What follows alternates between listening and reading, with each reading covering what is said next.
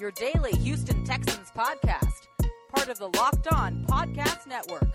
Your team every day. Welcome in, ladies and gentlemen, to another installment of Locked On Texans, your daily podcast covering your favorite football team every single day. And as always, I'm your host, Cody Davis, along with my partner in crime. John, some sports guy Hickman, and this season, good football on your time with NFL Game Pass. See all the action from every game with full game replays. You can also replay an entire game and catch all of the plays in just 45 minutes with a condensed game. Go to NFL.com slash Game Pass to start your free trial today. NFL Game Pass, where football never stops. It's Wednesday. We never stop talking about the Houston Texans. That's why you guys are tuned in just to give you guys some news on September 23rd, 2020, as we are a few days away from the Houston Texans taking on the Pittsburgh Steelers.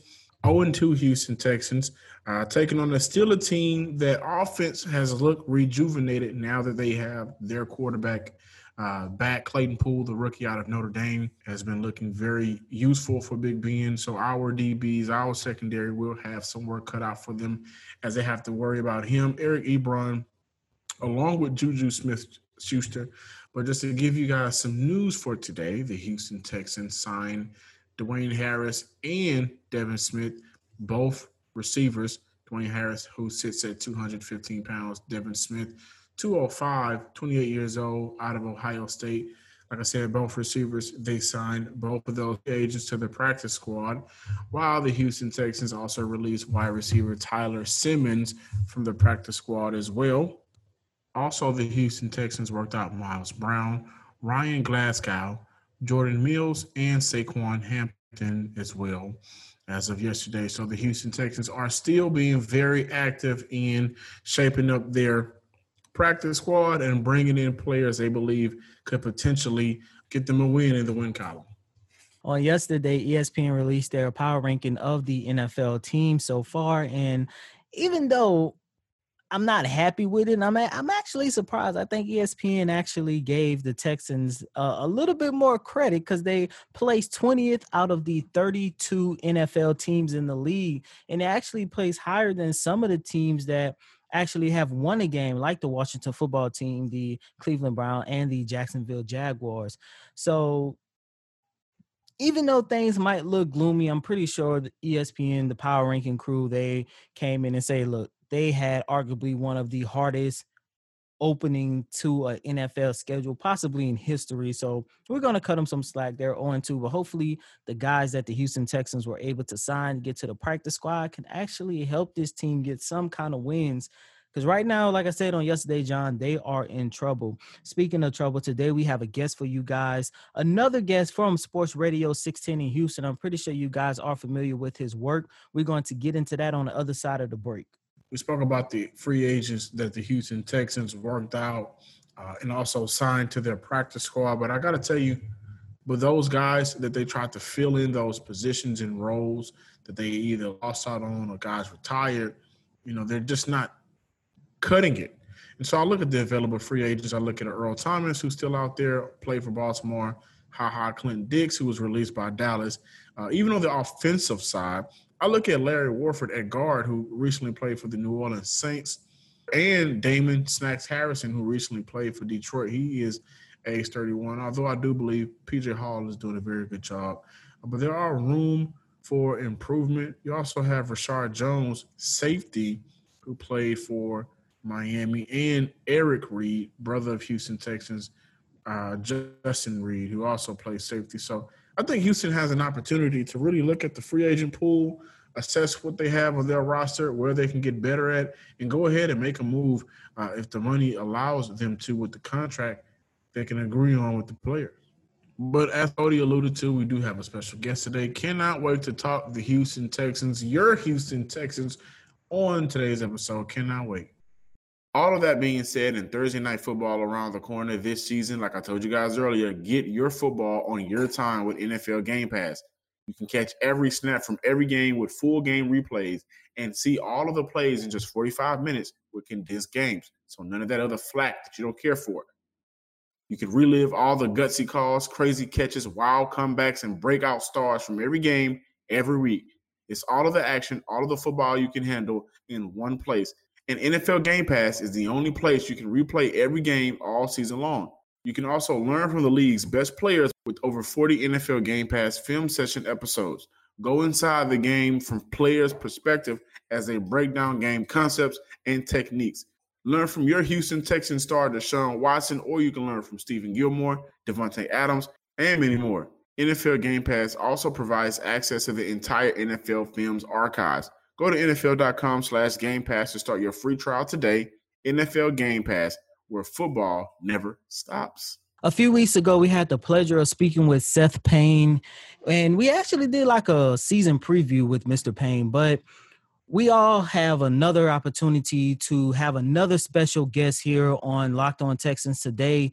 And we actually have Mr. Payne's colleague over at Sports Radio 610. So, ladies and gentlemen, please welcome to Locked On Texans, Mr. Brandon Scott. Brandon, what's going on, my man? Oh, man, I'm doing good, man. I appreciate y'all for having me.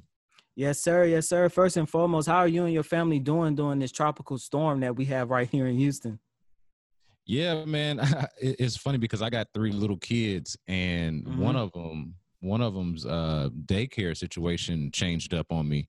Mm. Uh, that that was really the biggest thing. We were good. There there wasn't any uh, like like flip. Actually, last night I had a close call because I I ran into some water and had to back up a, pretty significant ways. Oh, uh, wow. I, I, mean, I dodged that.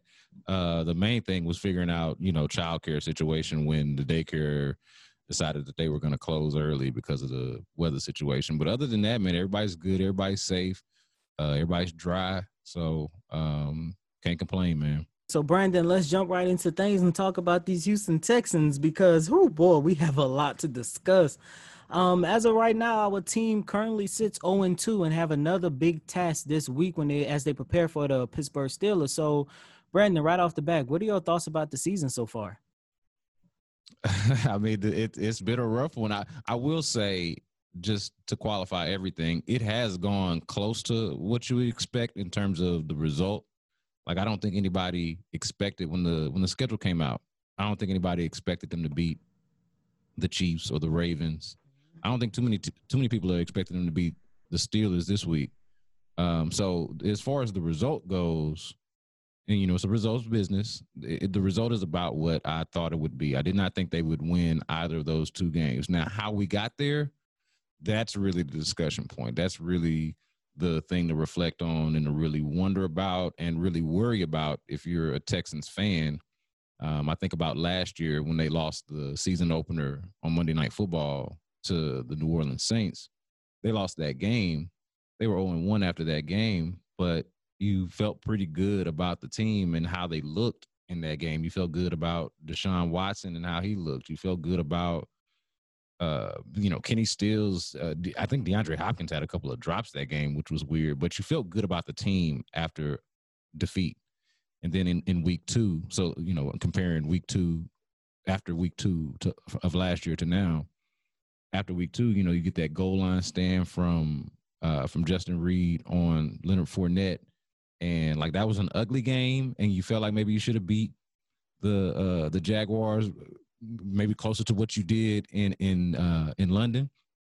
Uh, but but you still won that game, and you were one and one. You felt good, even though it wasn't everything wasn't perfect. You felt good about how the team looked. In, this situation, it's like where do exactly do they even go from here? Um, you know, it, this is the first time in a long time where I've looked at it and, and and could not find too many things to really hang your hat on as far as hey, this is this is something positive for the Texans, you know, eh, like in, in, in the long term. Like other than you have Deshaun Watson.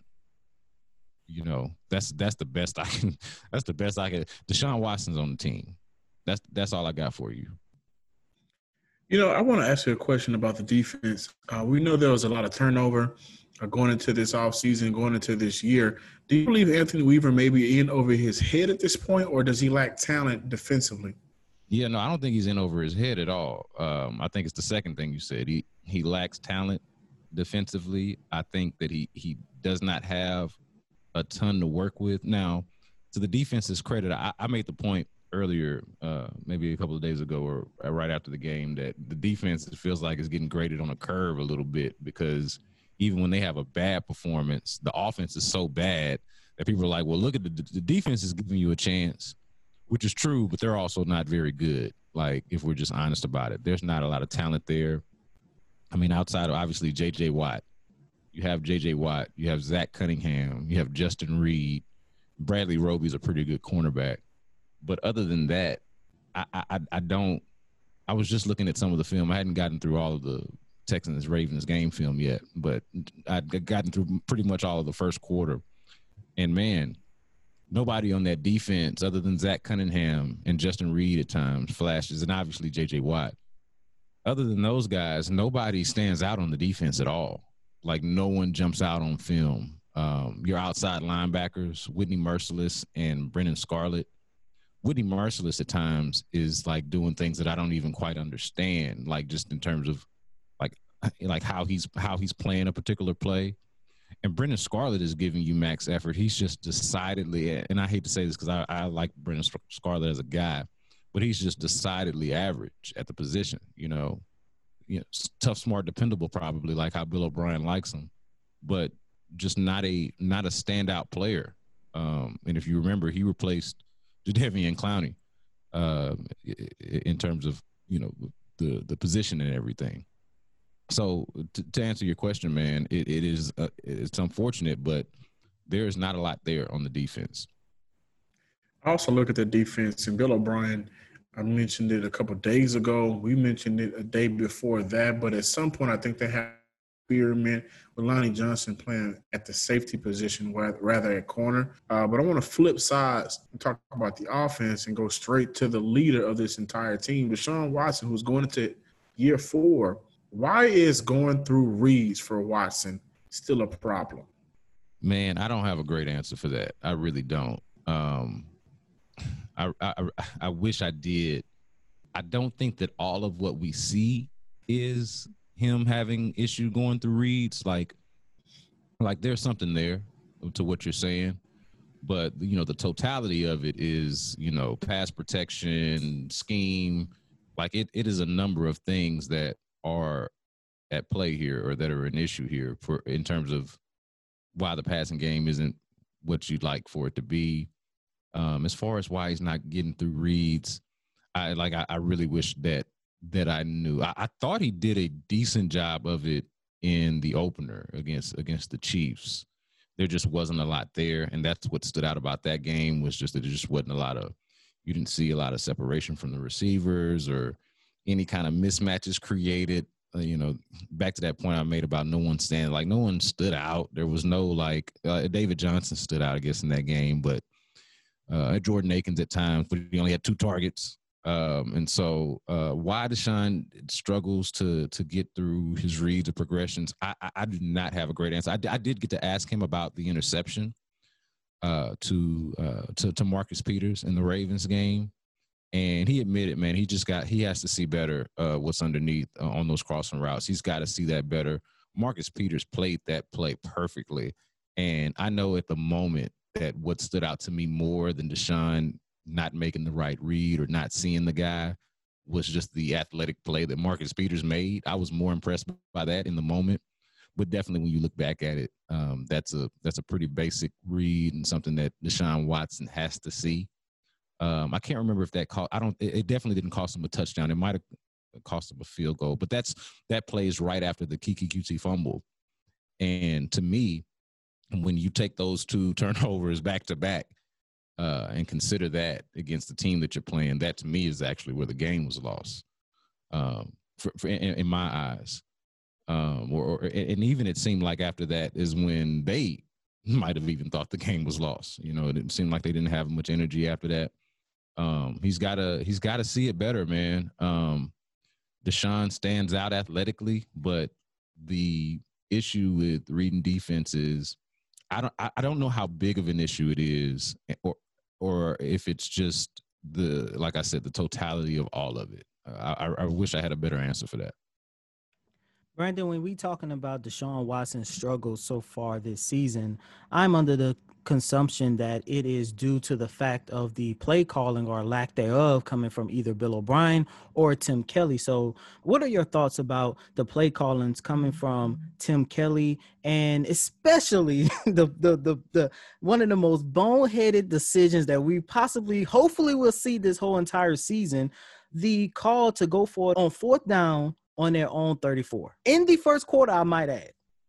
Yeah, in the first quarter is the part that really got me. I thought it was too early to be that ambitious. I so a couple of things. a couple of things to unpack here with the play calling. The play calling has been an issue. I I think I was optimistic about it with Tim Kelly getting the play calling duties that, you know, it would just be fresher eyes. He's younger. He he's you know seems to have Deshaun Watson's ear, so I had some optimism about that that we would see that, and and he even talked. You remember this, Cody, in the offseason when we mm-hmm. would talk to Tim Kelly and when we would talk to Deshaun and, and even Bill O'Brien, they would talk about seeing the game and the offense through the same eyes and through the same lens as the quarterback and vice versa, and everyone just being on the same page. And I think here, more so I said vice versa. I think the focus actually is seeing the eyes through the quarterback uh, more so than vice versa, I should say. So seeing the eyes through the quarterback, because he's the talent, right? He's the one that's going to get you there if you're going to get there. And so I thought that it would be more of an offense that seems in tune with his instincts and strengths and, and abilities.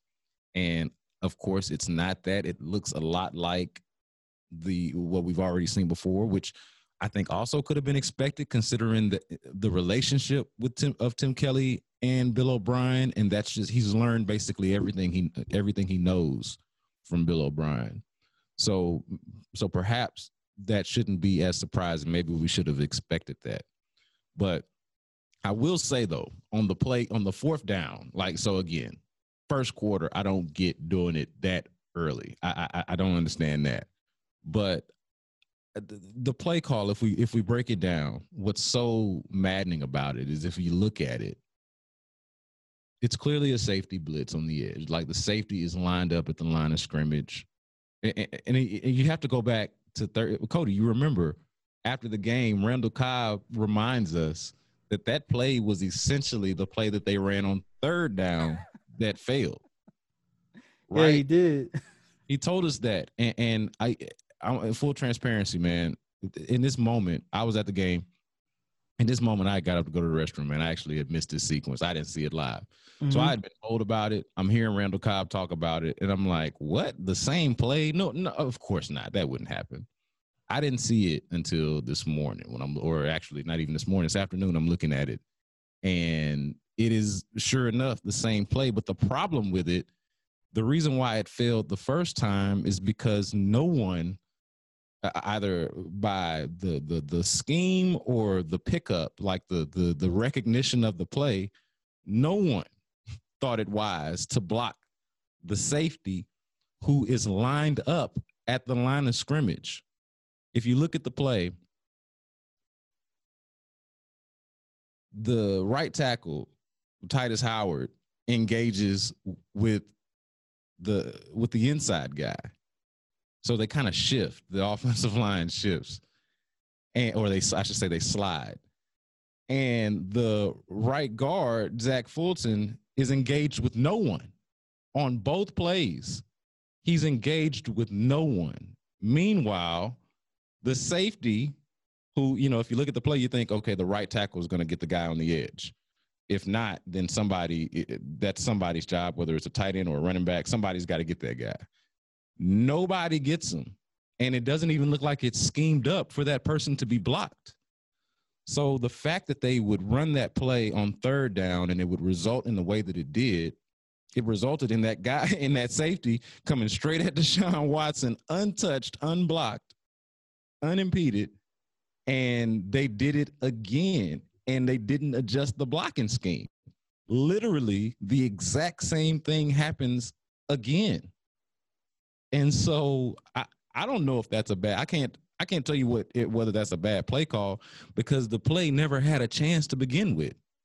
You know, because of the blocking scheme or or because of this lack of recognition that somebody should should maybe touch the person that is lined up on the edge. You know, it was it was baffling, and that it would happen once is bad enough. That it would happen twice back to back, and the second time be on fourth down in the first quarter in your own territory. Like I, I am, I am just floored by that floored by that because look, I'm I'm not trying to misrepresent myself as some kind of like super film guru. I'm just a person with two eyes and good sense, and and I'm I'm from Houston, so I've been watching football my whole life. But like I'm I'm not like a a, co- a football coach or like this super uh duper analyst football analyst. I, I just got two eyes and I can see that somebody should check the guy on the edge. You know, if not the first time, certainly the second time.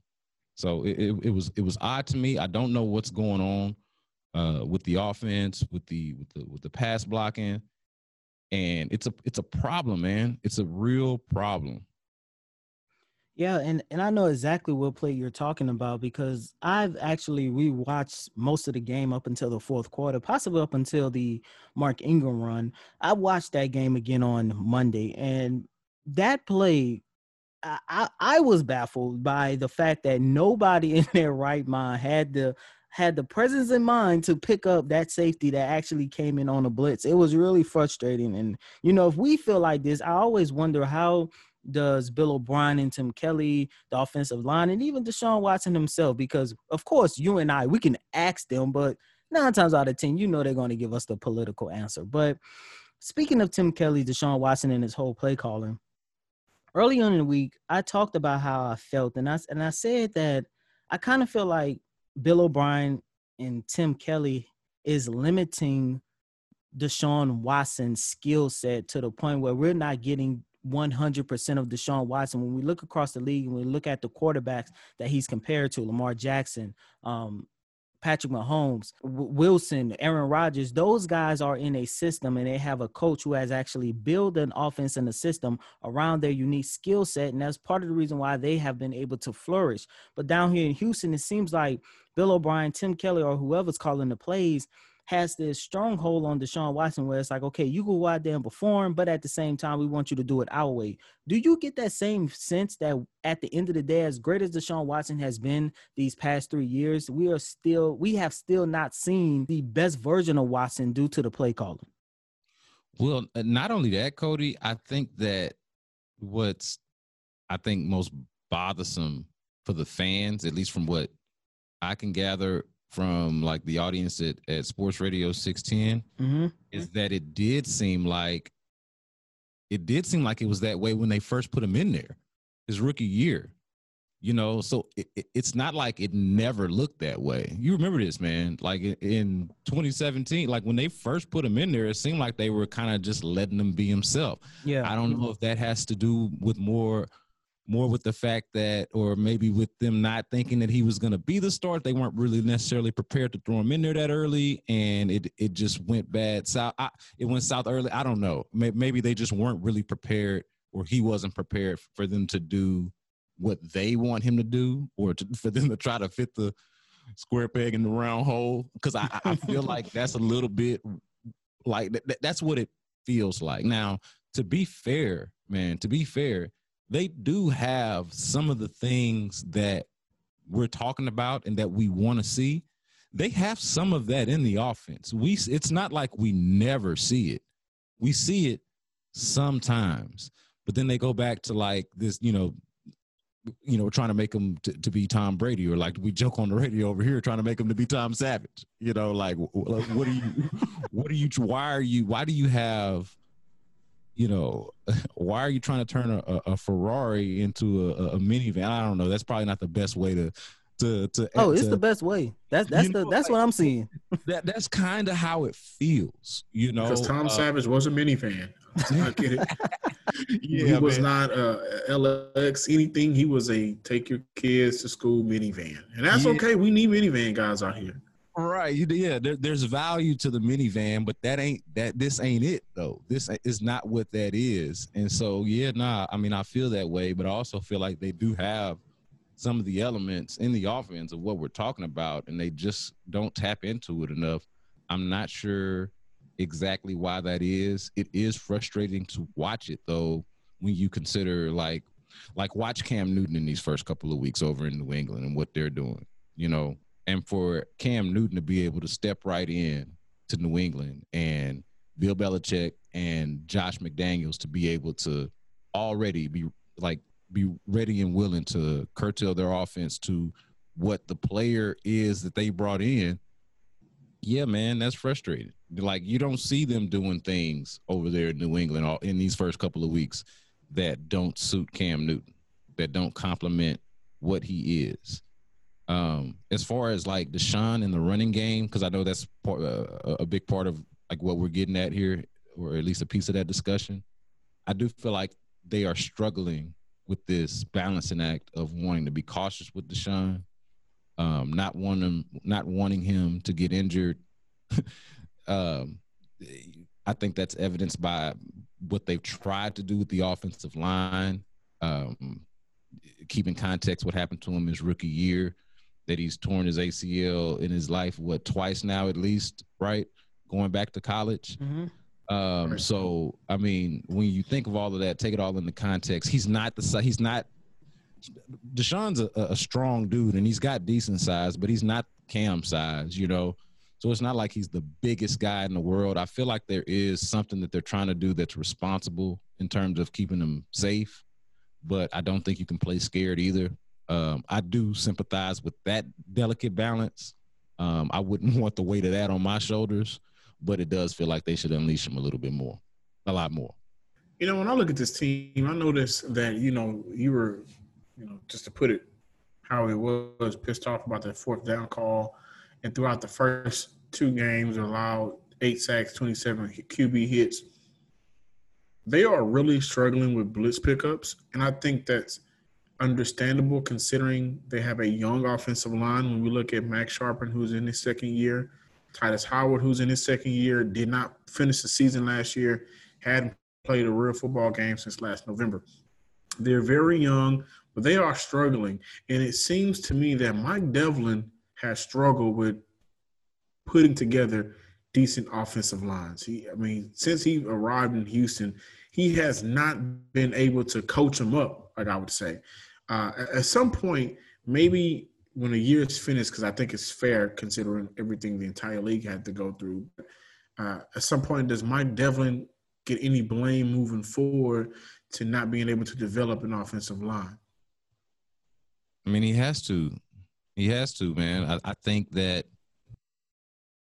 I think that this year was coming into this year was really interesting from a narrative standpoint you know, if you you know, I, I know y'all are obviously in the thick of it, like I am, and so this narrative was pushed to us, and most of us have peddled it at some point about how valuable it is that the offensive line is returning all five starters for the first time in like a decade.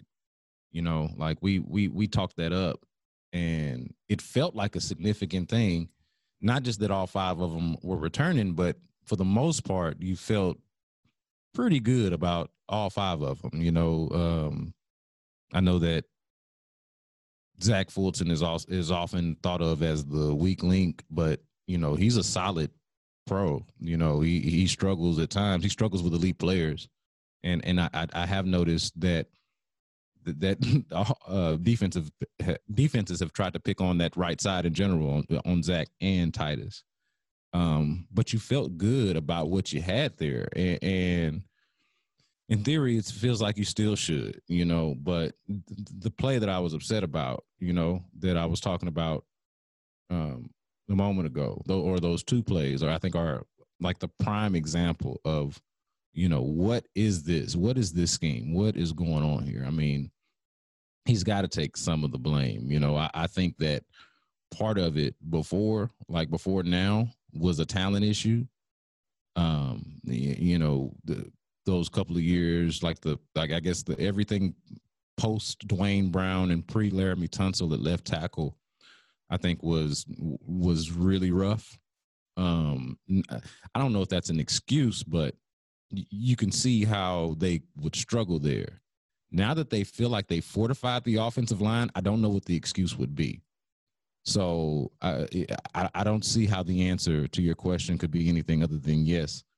Given what we've seen so far, it's still early, so it's not like they don't have time to to to fix it and to make the offensive line look like how they kind of branded it to us. But as of right now, yeah, man. I mean, yeah, you, you should have some you should have some serious questions and be scratching your head seriously. Yeah, we all are scratching our heads, but Brandon, you know, like I like I said, and I believe you said it as well. This was a very tough way to open out a season, no matter what team to go from Kansas City and then turn around play Baltimore. I had them going one and one. John had them going one and one. But at the end of the day, we all knew there was a good possibility that they was going to start this season 0 and 2. But like you say, the way they got to 0 and 2 is very concerning. So, man, once again, we just want to say thank you so much for stopping by. Real quick, where can the listeners follow you at on Twitter? Man, follow me at Brandon K. Scott on Twitter, man. Um, like I said, I run Sports Radio 610's website and social media. So a lot of times what you see over there is actually me. uh, but but to follow me, man, it's it's at Brandon K. Scott. That was Brandon K. Scott over at 610. Uh, you know what? Shout out to Electrifying Phenom. And I guess, Coty, we officially have to start a campaign. Get locked on on 610. How about that? How, how does that sound? I mean, that would be perfect when you take a look at it. Locked on Rockets, flagship radio station over at 790. Why not? Why not Why just get not? locked on Texans over, you know, get a get a nice partnership relationship going with 610. I wouldn't mind. I wouldn't mind either. Hell, you know I wouldn't mind. I love the radio. But again, that was Brandon K. Scott. Follow him on Twitter at Brandon K. Scott. You know what I noticed? I'm not the only one seeing some of these things wrong with this team. If you heard exactly what he said, I've said some of the same things almost verbatim. Mm-hmm. It just seems like everybody's eyes are open. You know, when I look at myself, I have four eyes I can use, and the problems are there. Now, granted, I'm going to give them the opportunity to fix these problems simply because they did not have a regular offseason. Hell, they didn't have an offseason at all, right? And so that's why the Vikings game is circled on my schedule for Houston because they are atrocious. And I believe if they lose to Minnesota, then the real conversation can start. But you don't want to go down 0-3. You really don't want to lose to Pittsburgh. Uh, this is a very winnable game for Houston, right? Pittsburgh has looked good. Granted, they have looked really good. Uh, and I am really worried about the matchups of Bud Dupree versus Tytus Howard. It could be TJ Watt on, on his side, but either way, I'm really worried about that right side of the offensive line going up against – the Pittsburgh Steelers front seven. And if I'm an NFL DC right now looking at Houston's team, I'm going to blitz the hell out of them. They can't pick up blitz packages on their right side, uh, and they're they're going to continue to make that right side block or the lack thereof, which will put their quarterback in a position where he won't have time to throw. He won't have the opportunity to go through reads, and the offense will not be explosive, Coty. So, so again, the 0-2 Houston Texans really have a lot to work on ahead of Sunday's matchup versus the Pittsburgh Steelers. I'm John Some Sports Guy Hickman. Follow me on Twitter at Some Sports Guy. Follow the team, the Locked On Texas team at Locked On Texans, and like us on Facebook. Shout us out, tweet us anytime. We love to have fun. Uh, again, shout out to the electrifying phenom. I always love his questions, and you know he's lobbying us to get on 610. So uh, I, I think this is something we can make happen hopefully. And as always, I'm your host, Coty Davis. Please remember to follow me on Twitter at Coty Davis underscore 24. Once again, that's Coty, C O T Y D A V I S underscore 24. Until next time, ladies and gentlemen, peace.